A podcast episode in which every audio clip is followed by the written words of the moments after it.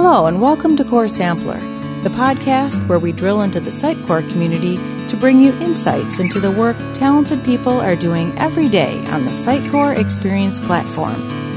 Whether you're a developer, a marketer, or both, we're glad you're here. Welcome to our next episode to Get to Know an MVP. My name is Tamás Varga, and today I would like to introduce you to Klaus Petersen. Welcome to the show, Klaus. Thanks a lot, Thomas. Good to hear you. Could you please introduce yourself? My name is Klaus Petersen. Uh, I work out of Copenhagen normally. This is where my family resides. I'm a partner in Alpha Solutions. Uh, I've been a founder of Alpha Solutions uh, many years ago and, and uh, a long member of the MVP community. I'm actually one of the few who have been awarded the MVP title every time it's been up for grabs. So thanks a lot, Thomas, for that. Uh, ben Golden and, and Andy Ursig are the two other ones left who have had every year uh, as a streak. So that's that's pretty cool. Thank you for your um, support and, and being with the community. When did you join the community actually? That's a long story. So you better you better grab a cup of coffee and sit still. Uh, coming out of Copenhagen, where Sitecore is also originating from, of course, means that uh, that I've been working with Sitecore since 2002. I had to look at some of my old emails uh, when I saw the question that uh, that you wanted to ask, um, and I found the old email from Michael Seifert where I got uh, my first partner license.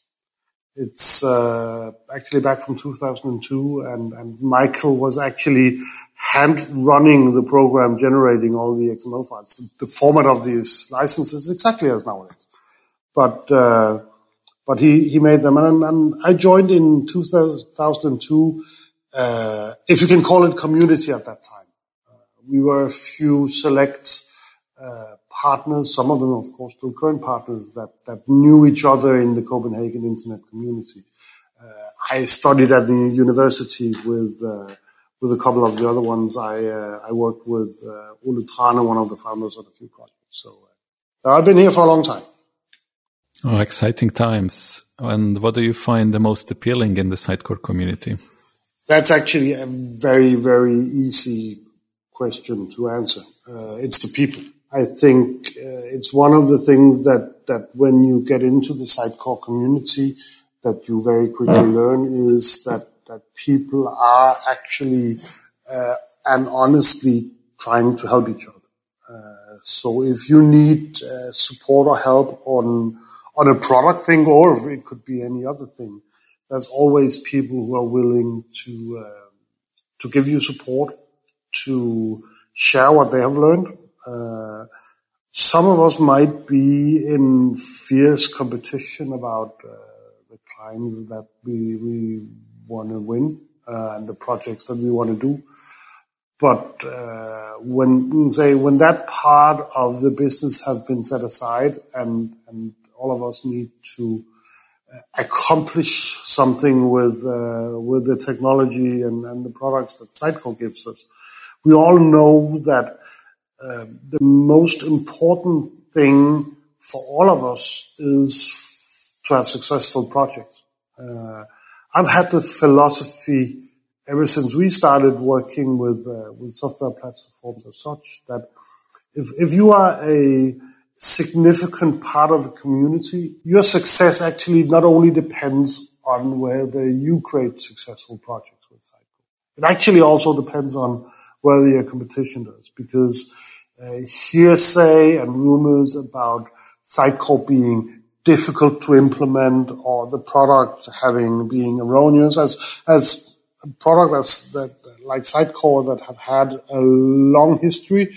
Uh, it's of course have had releases which have been more tested than others, but we all actually are uh, being hit by unsuccessful projects. So so one thing that you can do to try to bring success to yourself is actually just help the others being successful and do decent projects because that actually gives a room of, of Sitecore being a product that is worth investing in. And, and if our clients are not investing in, in there will be no projects coming to us. So, so for us in Alpha, that's always been the philosophy of ours. So, so we have openly shared and helped sometimes as subcontracting to help others uh, succeed. Sometimes just uh, in, in the you can say MVP community fashion, sharing what you know and and making sure that others understand the philosophy of what Sitecore is, how you can at best accomplish what you need to do so you can create successful uh, projects for the client. All right. And what is your suggestion for someone who would like to be an MVP? That's actually a, a more tough one. I thought a little bit about uh, about that question. I think the most important thing is what not to do. And, and what not to do is to try to mimic the really shining stars around out like Akshay, Sura and the others who really are doing a tremendous amount of work, growing the community and sharing, really putting a lot of effort into that. You don't need to do something at that level to be a successful MVP. I think the most important thing is to learn your trade. Actually be, try to be good at what it is that you want to accomplish. That also means know what it is you would like to, to be able to accomplish with it. Interact with you guys at Sitecore. I think one of the most important things in, uh, in being an MVP is being able to share your criticism with both the community as well as, as Sitecore people, but at the same time being con- constructive in, in the criticism. Sitecore, as any other project, has things that are better implemented, more successful than other things in, in the product. But the most important thing is actually to try to help create a product that can accomplish the visions and the goals that we would like to do. So, so share what you know, put your knowledge out in, in the open. And if you do that honestly and you have uh, learned your trade, there's actually a pretty good chance that uh, that somebody will notice and, and you'll get an email from some ass one of the one of the early days of February normally. And what would be your message to the wider Sitecore community?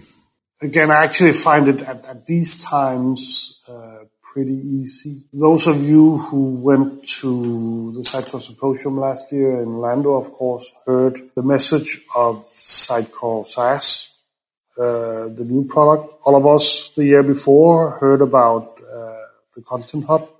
I feel that that have been part of the community for so long, uh, I have needed to evolve with Sitecore I started out as a technology MVP when Sitecore bought uh, the, the commerce server.net at that point in time and created Sitecore Commerce. Uh, I switched to being a commerce uh, MVP instead of. I tried to evolve with Sitecore following the ideas that they had. It matched fine with my own interest, both from a personal perspective as well as, uh, as professional in, in, in Alpha Solutions.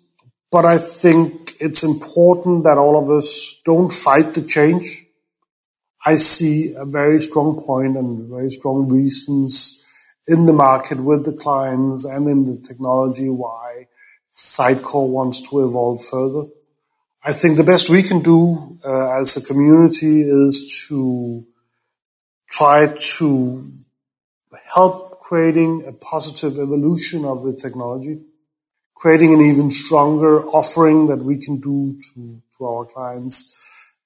Technology is not what it was. Uh, the way we as technologists, developers, architects, Sitecore people used to work doesn't need to be like that.